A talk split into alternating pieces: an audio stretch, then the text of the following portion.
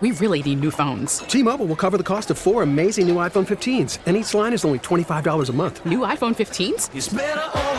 Only at T Mobile get four iPhone 15s on us and four lines for 25 bucks per line per month with eligible trade in when you switch.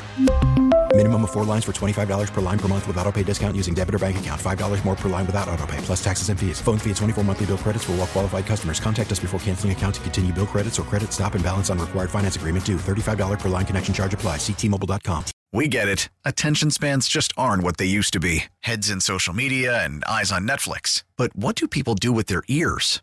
Well, for one, they're listening to audio. Americans spend 4.4 hours with audio every day. Oh, and you want the proof? Well, you just sat through this ad that's now approaching 30 seconds. What could you say to a potential customer in 30 seconds? Let Audacy put together a media plan tailor made for your unique marketing needs. Advertise with Audacy. Visit ads.audacy.com.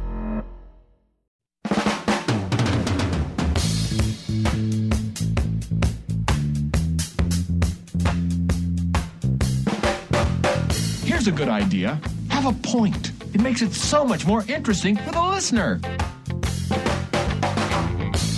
Welcome to At Your Service. Brad Young in with you this evening until 10 o'clock.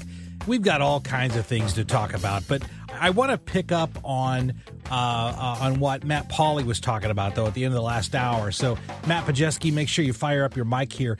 Did you get the idea when Matt Pauley was talking about his Jeep that he was like inviting someone to steal his Jeep? Did you get that impression? It almost seemed like it. Yeah, I wouldn't. I would not have uh, said how easy my car was to be broken into in the air. I was thinking, wait, dude, do you like have your car over insured so you're broadcasting? Oh. Hey, my car is very easy to break into. In fact, right now it's at the corner of Market and 11th Street. Um, it's only worth about five grand, but I've got it insured for 20. So if you want to come and steal it, feel free. I, I kind of thought he was like advertising Yeah. for Well- someone to steal his car. In downtown St. Louis, though, you don't even have to advertise to come steal your car. Some, something's going to happen to it regardless. You don't have to you don't have to broadcast it on the radio for that to happen. Well, that's true. And and and as he was talking about uh, all the people that break into his car, even when his car is easy to get into, and they and they crashed through his window and stuff, I, I reminded him during the break that I said, you know, criminals are not James Bond uh, mastermind criminals. I mean that that's why they're criminals. They're not they're not geniuses. That's why they're out there. And so, uh, so it, just was, it was. I was just laughing in in the in the studio next door when Matt was talking about uh, all this stuff with his car, and and when he talked about getting your car stolen, I was thinking of the of the movie Roadhouse, where Patrick Swayze uh, has two cars. He's got one that's just a uh, uh, just a beater car that is just designed as somebody can steal it, they can smash it, it doesn't matter. And then, of course, when you go back to the barn, you got the smoking hot roadster, uh, you know, back in the barn. But that's not what you drive when you're driving around. And uh, and then the other thing that occurred to me is Matt Pauley. That's why you have insurance. You know, if your car gets stolen, uh, that's the beauty of insurance. Brad Young in with you this evening we've got we've got an interview coming up in the second segment here, but the rest of the show this evening, I, I want to hear from you because uh, we're going to be talking about all kinds of topics.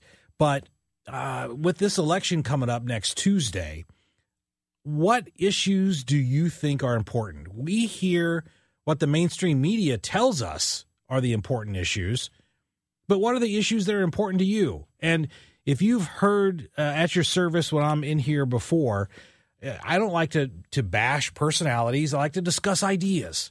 And so, what is it that's important to you when you cast your ballot? What is on your mind? And so, except for when we're in an interview this evening, I do want to hear from you throughout the show. Um, and I want to go back to to Matt Pajeski here because today is National Deviled Egg Day. Do you like deviled eggs? No, I don't. You know, bless you. Okay.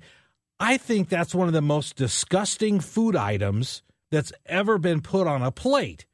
And at Thanksgiving or at Christmas at my house, somebody always brings over deviled eggs and everyone fawns over them. And I'm thinking, you know, I would have to be like Tom Hanks in Castaway before I'm going to start eating deviled eggs. Yeah. And I'm glad to know it's not just me. No, they are they are repulsive. They are repulsive. They're repulsive in terms of how they smell, how they taste, the the feel of the item. I just I boy, you know, uh, I just don't get who eats these deviled eggs. And today, not only do people eat deviled eggs, but today there's an entire day devoted to deviled eggs. And I, I was just I was horrified by that. There needs to be scrambled egg day or something to make up for this Something. terrible day. Something. I, I'm convinced that that somewhere in the Geneva Convention that there's a rule that prohibits feeding deviled eggs to prisoners of war because it would violate their human rights. Yeah. You know, if you've got some guy in a prison and you caught him on the captured him on the battlefield and you say, uh, here, here's all you have to eat is deviled eggs. I mean, I think that's what the Russians would give you if they captured a Ukrainian and threw him in a prison. All you can eat, comrade, is deviled eggs. Yeah. Because that, you know, I mean, that's torture right That's there. That's cruel and unusual. Cruel and unusual punishment.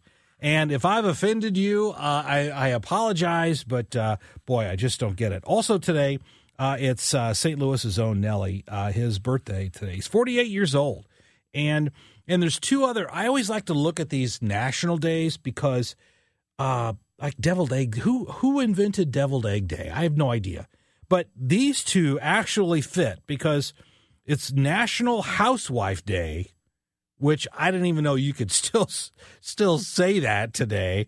But it's also National Men Make Dinner Day, and I can can't you see Matt how those two I- I days can go together? Yeah, I'm seeing it now. I'm seeing that. You know, there's that to me has symmetry. If you have National Housewife Day and National Men Make Dinner Day, that works as long as you don't make deviled eggs. Okay, it, you don't put all three of these ideas together because that would truly be disgusting. Uh, one thing that's also disgusting uh, is discrimination, race based discrimination. And yet it seems crazy to me that at the Supreme Court on Monday of this week, we're still challenging race based discrimination. And it happens at universities all across this country in their admission policies. So we're going to talk to, uh, coming right up after the break, he's one of my favorite guests. Uh, he's Cornell University law professor William Jacobson. He blogs daily at legalinsurrection.com. And we're going to talk to him about this Harvard affirmative action case and how this decision could impact the admissions policies at universities not just across the country, but even right here in St. Louis. Brad Young at your service. We're going to take a break. Don't go away. You're listening to KMOX St. Louis. We really need new phones. T-Mobile will cover the cost of four amazing new iPhone 15s, and each line is only $25 a month. New iPhone 15s? Only at T-Mobile get four iPhone 15s on us and four lines for 25 bucks per line per month with eligible trade-in when you switch. Minimum of four lines for $25 per line per month with auto pay discount using debit or bank account. $5 more per line without auto pay, plus taxes and fees. Phone fee at 24 monthly bill credits for all well qualified customers. Contact us before canceling account to continue bill credits or credit stop and balance on required finance agreement due. $35 per line connection charge applies. Ctmobile.com. We get it. Attention spans just aren't what they used to be heads in social media and eyes on Netflix. But what do people do with their ears? Well, for one, they're listening to audio. Americans spend 4.4 hours with audio every day. Oh, and you want the proof? Well, you just sat through this ad that's now approaching 30 seconds. What could you say to a potential customer in 30 seconds? Let Audacy put together a media plan tailor made for your unique marketing needs. Advertise with Audacy. Visit ads.audacy.com.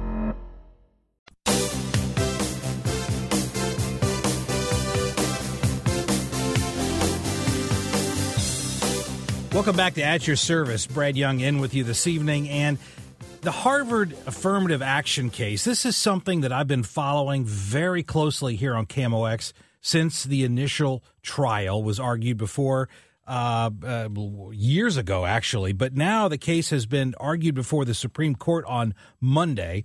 And joining us to discuss the issues that were raised before the Supreme Court is Cornell University Law School professor William Jacobson. He runs a website, legalinsurrection.com. I read it every single day. It's fabulous for covering uh, uh, issues regarding the, the legal news, culture, immigration, anything that you're interested in, you can find it at legalinsurrection.com. Professor Jacobson, welcome back to KMOX. Thanks for having me back. Now, uh, Professor, Harvard and also the University of North Carolina, among other universities, they use a system that gives preferential treatment to some ethnic groups while penalizing other ethnic groups. Give us just kind of a brief overview about what these universities have been doing. Well, the universities say they take race into account as part of an overall evaluation of candidates. In the Harvard case, the statistics were particularly stark using the SATs as a measurement.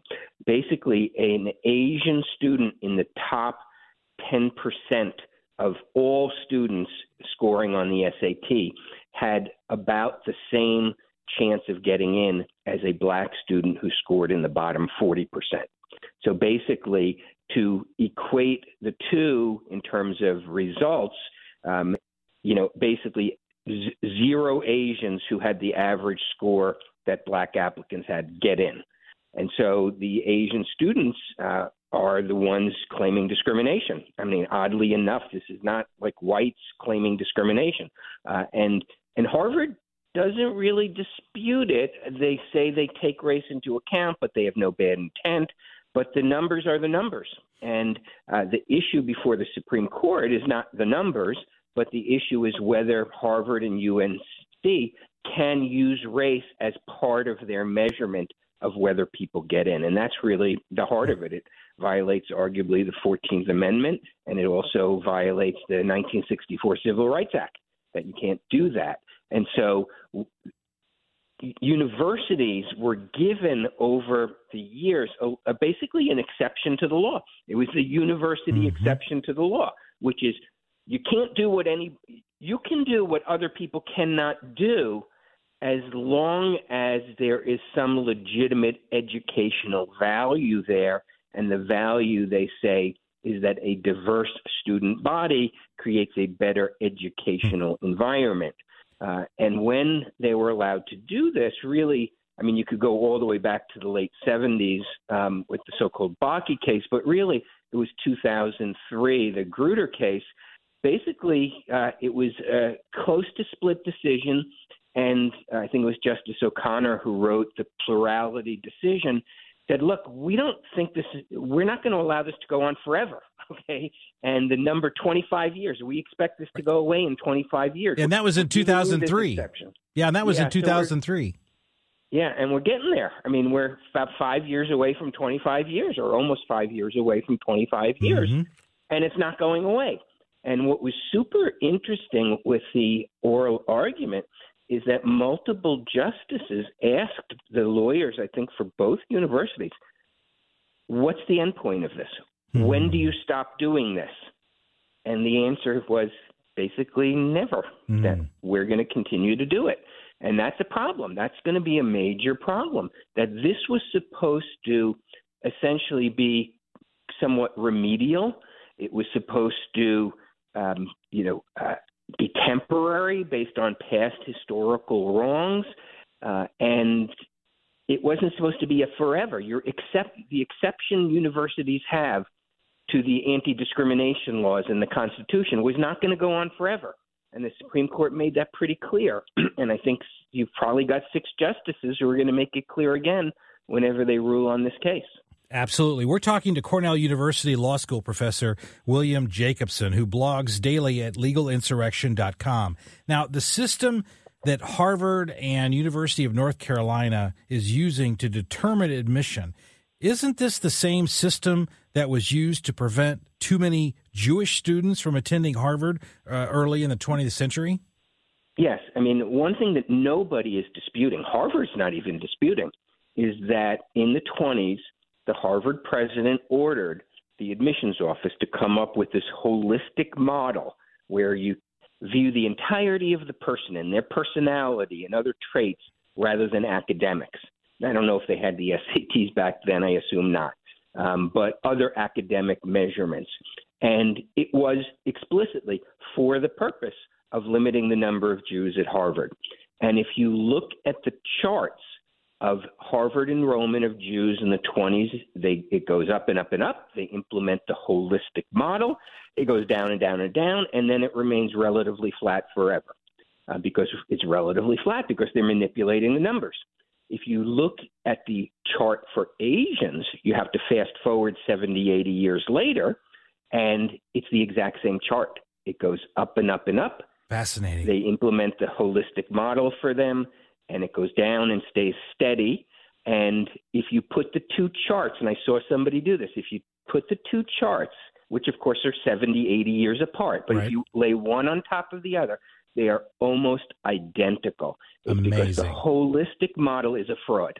The holistic model is what the universities hide behind to establish quotas for their classes, which is illegal. Hmm. And I think that's what the Supreme Court's going to hold. Uh, and I agree with you on that. And it also seems to me, Professor Jacobson, that that the entire notion of what is race or ethnicity is really an issue here. And I think that Justice Alito highlighted this during oral argument when he raised the issue that that someone could just check a box and assert that they were in a minority group based upon family lore, and how would that advance the so-called uh, positive aspects of race discrimination that's used in in admission? So doesn't doesn't this demonstrate the the lack of effectiveness, even if the motives are pure?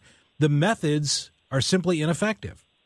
Right. Well, well, two points there. One, I laughed out loud when he said that because nobody has followed Elizabeth Warren more closely than I have. We we actually have an entire website called ElizabethWarrenWiki.org, which documented her Native American fraud more in depth than anybody. I guarantee you. So Hmm. I know her story.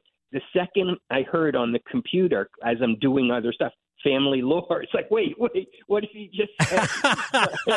and uh, so, because I know, because she's somebody who, with no substantial basis, with no evidence, with nothing other than supposed stories, and those stories are questionable, but let's say that she did have stories, supposed stories, um, checked the box early in her law professor career, and miraculously somehow made it from a you know third tier law school to Harvard Law School. Oh, surprised about that. Um, and so, so I knew that. And, and so what Alito said, I forget which lawyer. I think it was the UNC lawyer. And it's that point, like, well, what qualifies somebody for this classification? Is it one grandparent? And the lawyer kind of hemmed and hawed. Well, what about one great grandparent? And then he said, what about one great great grandparent? And then he says, you know where I'm going with this. And that's when he talked about the family law. And even that lawyer had to say, well, no, family law is not enough. Uh, you know, so that's the other thing. And but but think how absurd the whole racial classification system we have is. What about people of mixed background? Which who gets to choose? Right. And this whole notion that merely having people of different skin color uh, creates diversity of viewpoint is not accurate. You have people of multiple skin colors who are all liberals, okay, and who all have to swear to the DEI religion and who all have to go through the social justice stuff to get admitted to, you know, they start something in high school or the parents start for them, you know. So this is this whole system is a complete fraud. They don't want diversity of mm-hmm. viewpoint. They don't want vigorous debate on campus. For whatever their reasons, they have decided that they want to manipulate the complexion of the student body, but it has no. It, there's no educational benefit there, or certainly if there is one, it is not enough to justify institutionalizing racism, which is what they're doing. I mean, the left always screams about systemic racism. Well, what the universities do in admissions is systemic racism. It is institutionalized racism, and I don't think the Supreme Court's going to let it go on much longer. Yeah, we're, we're talking to Cornell University Law School professor William Jacobson. And again, his blog is fabulous over at legalinsurrection.com.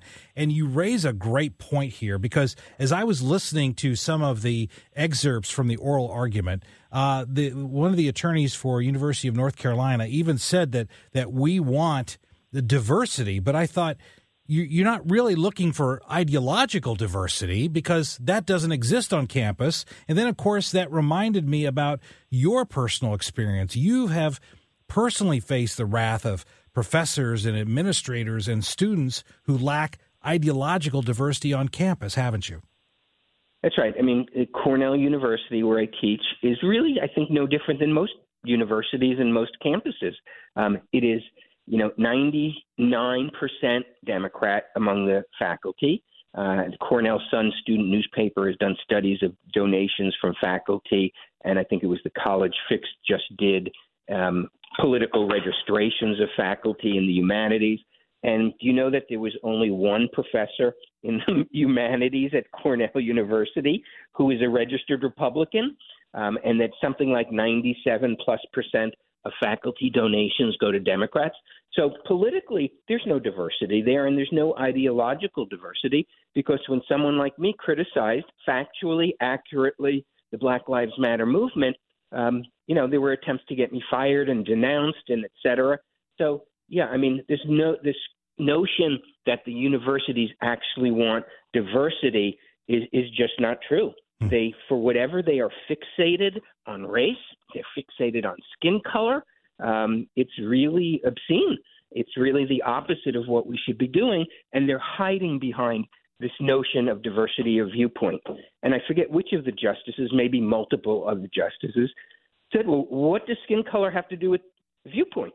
Okay, well, where's your evidence that people with different of a particular skin color have a particular viewpoint. How is that a measure of anything? And these are questions they couldn't answer.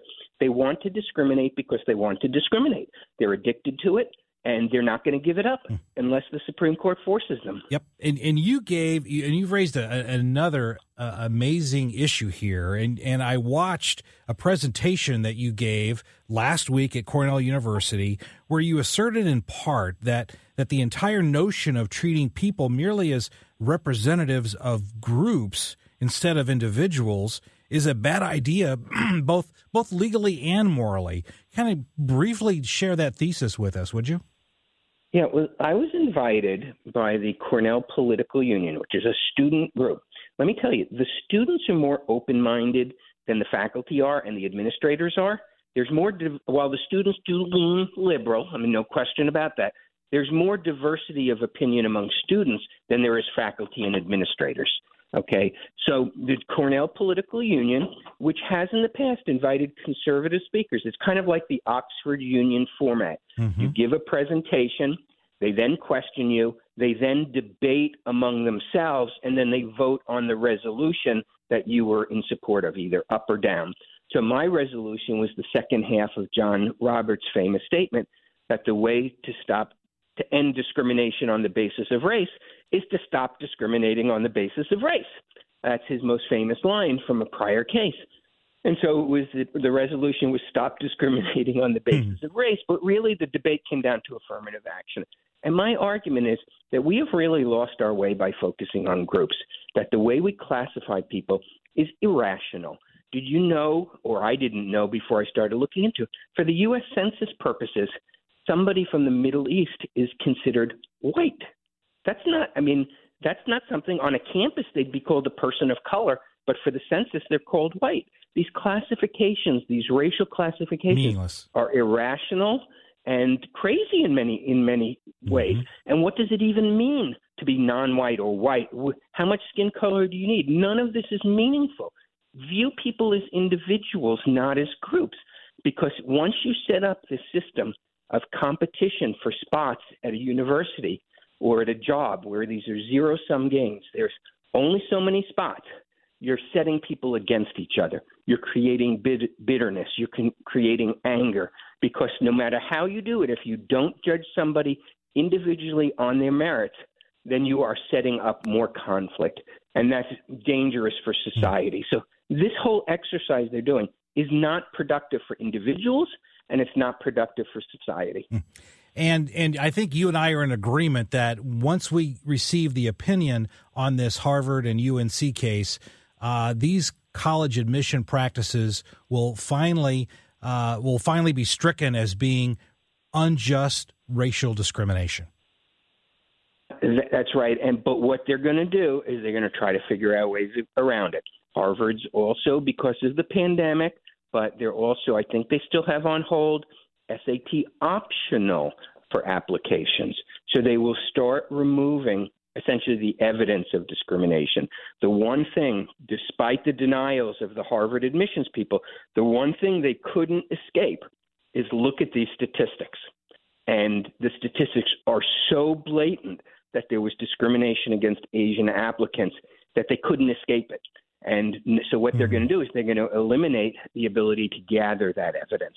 And they'll go into an even deeper holistic model and they will even try to shroud everything even more. Wow. So while I think it will be helpful, I think it will have a positive impact.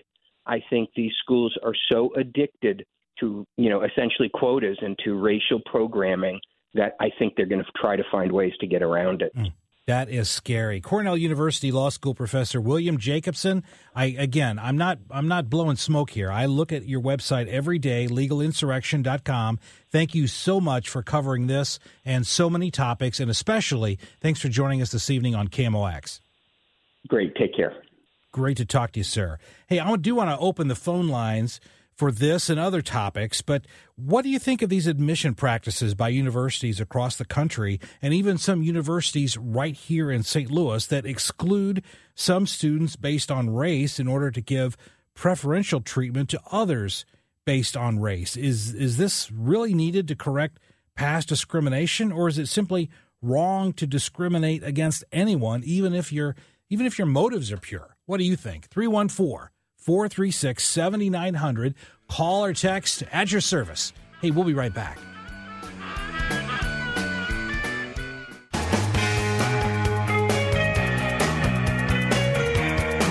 Well, we've got lots of uh, texting going on out there. Uh, lots of text coming in. Folks, this is just kind of a synopsis of some of the text we have. Uh, white is not a race, uh, black is not a race, it's a human race. Uh, and that's a culmination of several texts that we have coming in. Thank you very much.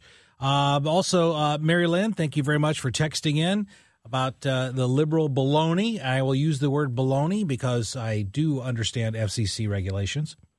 So I will use that word. Uh, but also earlier in the show, uh, right before in the first segment, I had asked what motivates you coming up uh, just next Tuesday night. And by the way, whether you're listening to KMOX, there's going to be fantastic coverage here on election night. Uh, Hancock and Kelly will be here.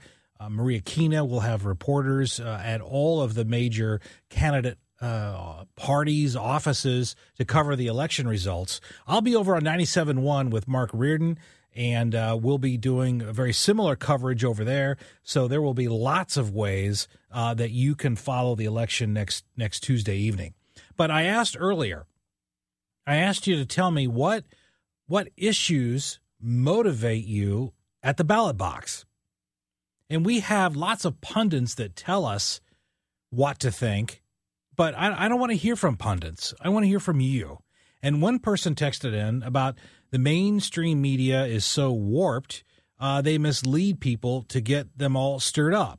And while that's absolutely true, and folks, that's true both on the right and on the left, that is not an ideological uh, distinction. Uh, it's true on both sides of the political aisle. But how does that motivate you at the ballot box? I don't think that's a a voting uh, something that motivates you in terms of how you vote because that's not going to impact the mainstream media that we know is usually primarily lock stock in in one direction.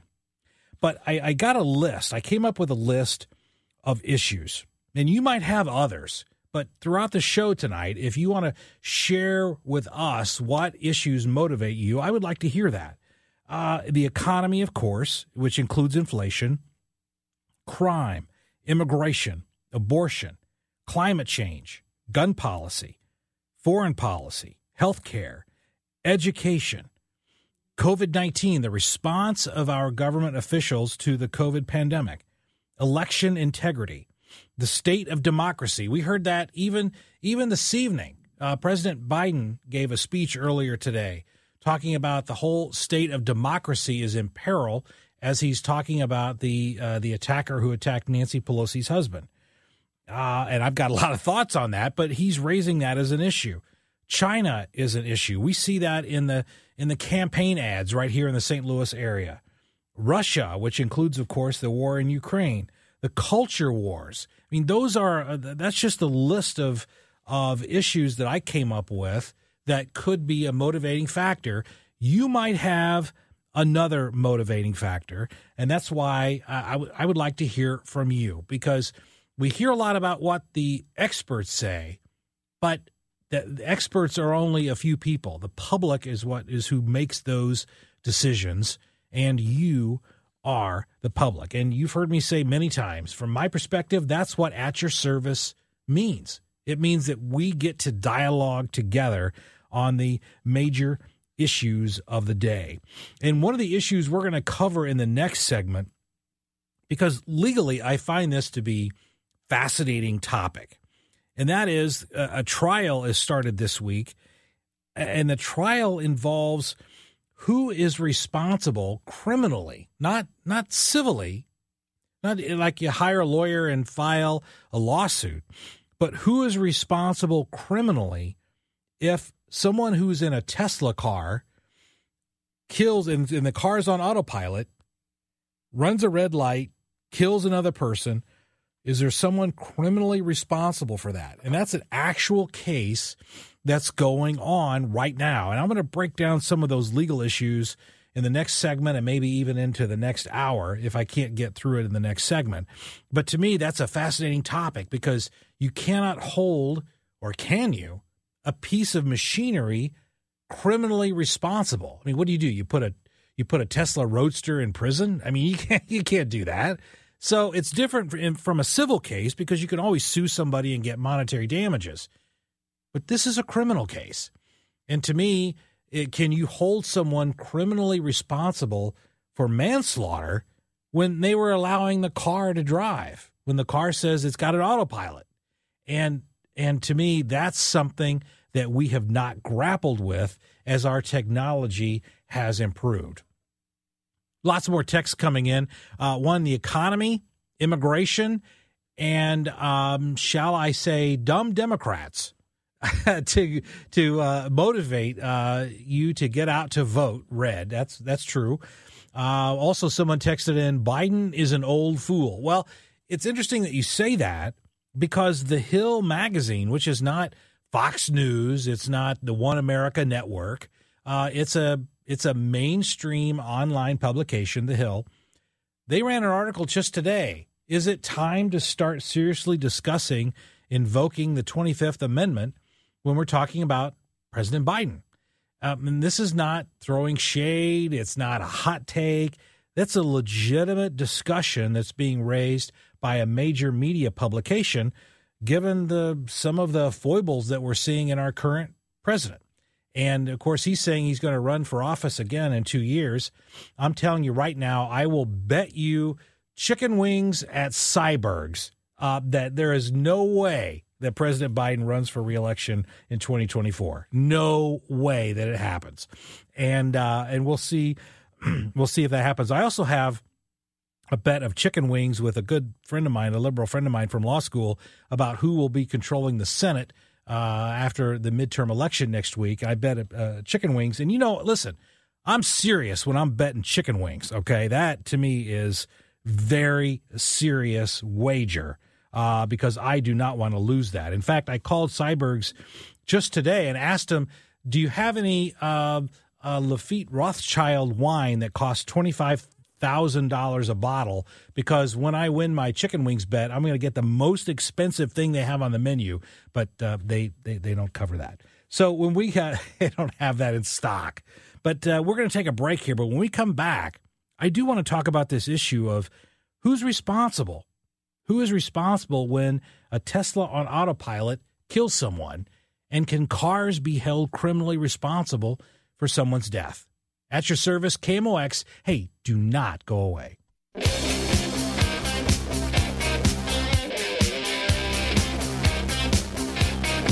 I don't know if the driver was a sharp dressed man or not, but uh, uh, he will be when he goes to court. So, talking about the guy who was in the Tesla, who engaged the autopilot. Uh, the Tesla uh, ran a red light, crashed into another car, killed someone. Now that person is on trial uh, for manslaughter. Is it okay to hold a driver responsible for manslaughter when that person really wasn't driving the car? We got lots of texts on this. We also have Jerry who's called in. Hey, Jerry, welcome to KMOX. Hello, how are you? I'm doing Um, great, sir. being in- Thanks.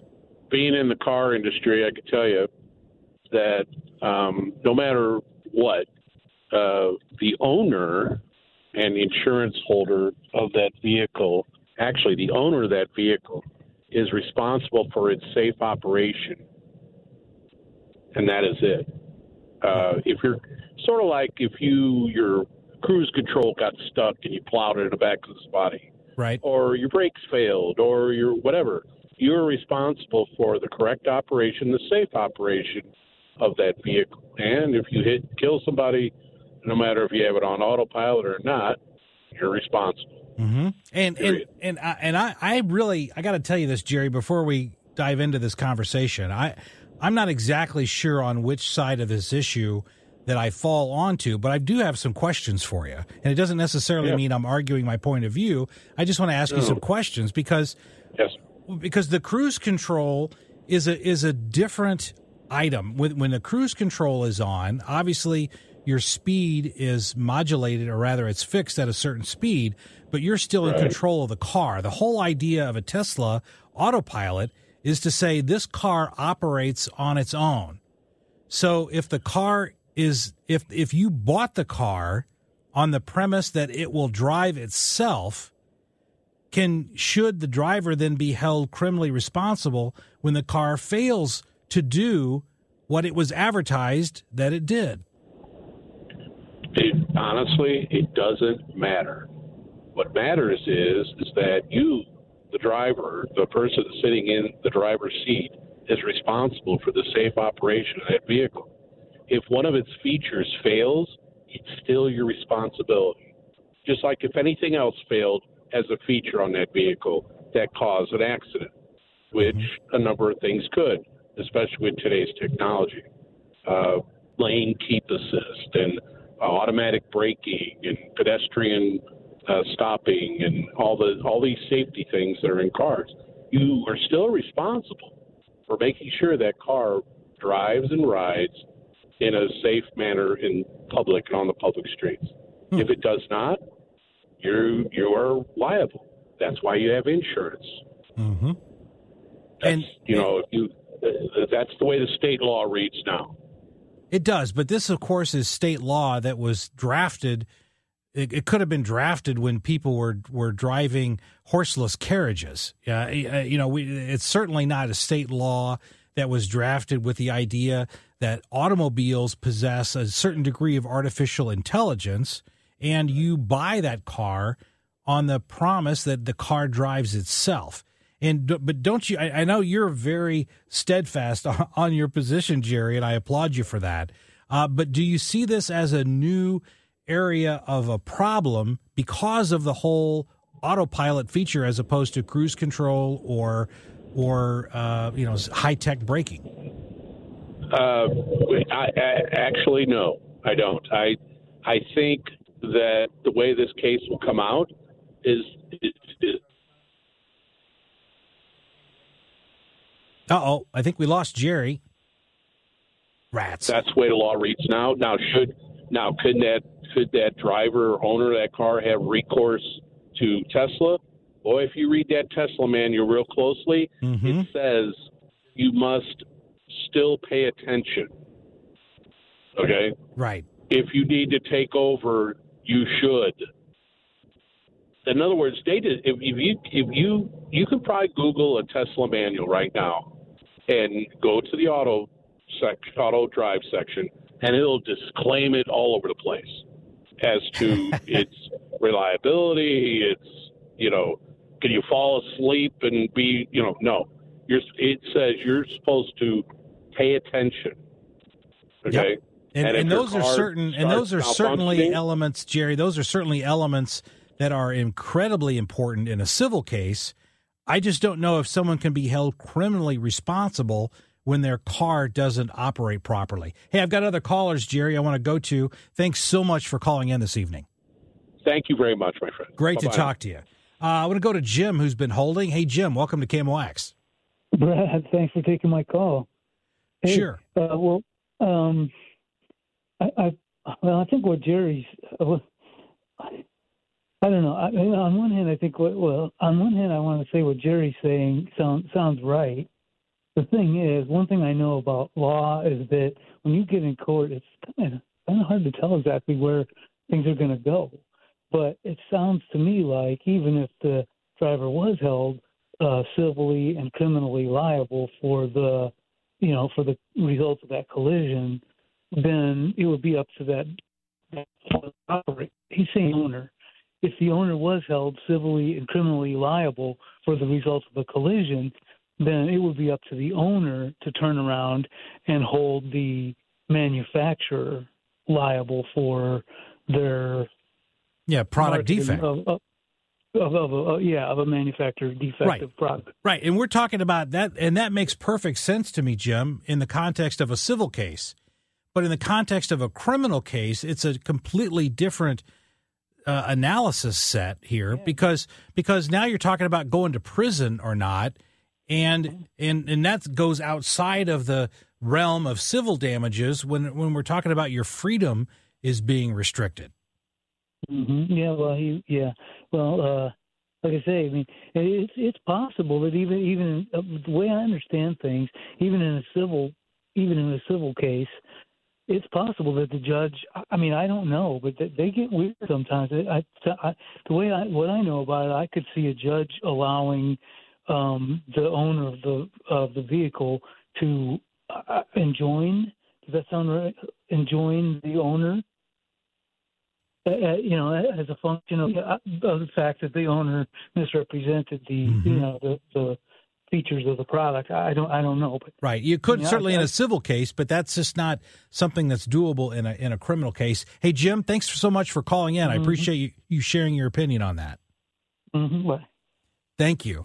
Yeah, it, and that's why this criminal case is different, uh, because in a civil case, yeah, you could sue Tesla, you could sue the manufacturer of of some of the electronics that were made by a different vendor. You could bring all that in in a civil case. But in a criminal case, really what you're talking about is negligence. And usually in negligence situations, the law doesn't put you in prison. The law says you can be sued and held responsible for damages for your negligence, but legally, very few people are ever put in prison for negligence.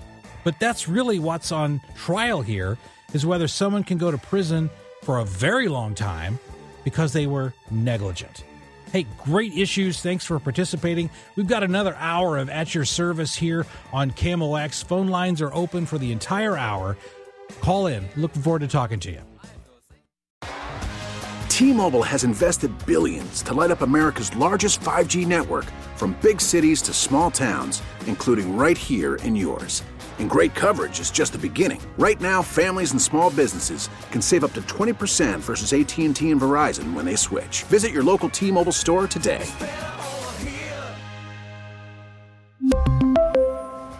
Plan savings with 3 lines of T-Mobile Essentials versus comparable available plans. Plan features and taxes and fees may vary. We get it. Attention spans just aren't what they used to be. Heads in social media and eyes on Netflix. But what do people do with their ears? Well, for one, they're listening to audio. Americans spend 4.4 hours with audio every day. Oh, and you want the proof? Well, you just sat through this ad that's now approaching 30 seconds. What could you say to a potential customer in 30 seconds? Let Audacy put together a media plan tailor made for your unique marketing needs. Advertise with Audacy. Visit ads.audacy.com.